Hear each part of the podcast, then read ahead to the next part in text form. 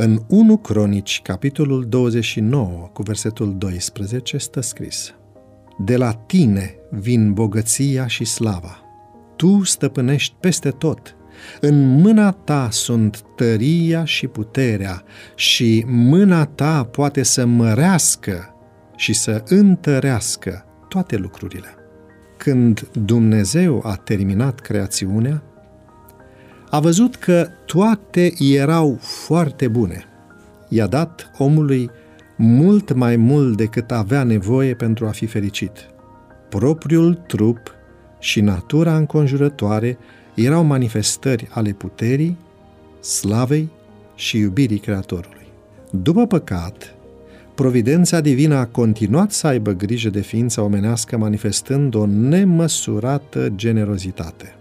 Dar asupra Edenului și asupra acestui pământ întunecat de păcat, Dumnezeu nu i-a acordat omului dreptul de proprietate. Titlul de proprietar este al lui Dumnezeu. Adam a fost doar un administrator. El avea putere, autoritate, la fel ca un administrator, dar pământul nu i-a aparținut. Când Adam și Eva au mâncat din fructul interzis, au acționat ca și cum ar fi fost proprietari, din moment ce doar proprietarul poate lua liber din ceea ce îi aparține. Administratorul trebuie să aibă permisiune și Adam nu a avut-o.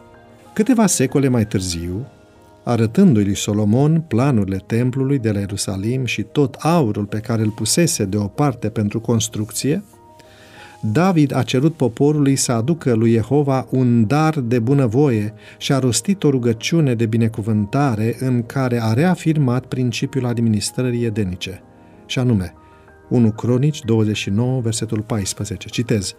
Totul vine de la tine și din mâna ta primim ce ți aducem. Am încheiat citatul. Dumnezeu se manifestă ca un proprietar, lăsându-ne libertatea de a asculta sau de a nu asculta de poruncile sale.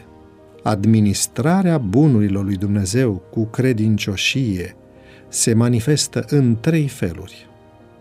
Consacrarea celei de-a șaptea părți din timpul nostru, adică sabatul. 2.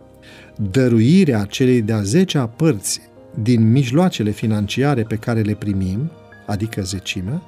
Și 3 libertatea sistematică de a dărui de bunăvoie din banii, timpul și talentele noastre.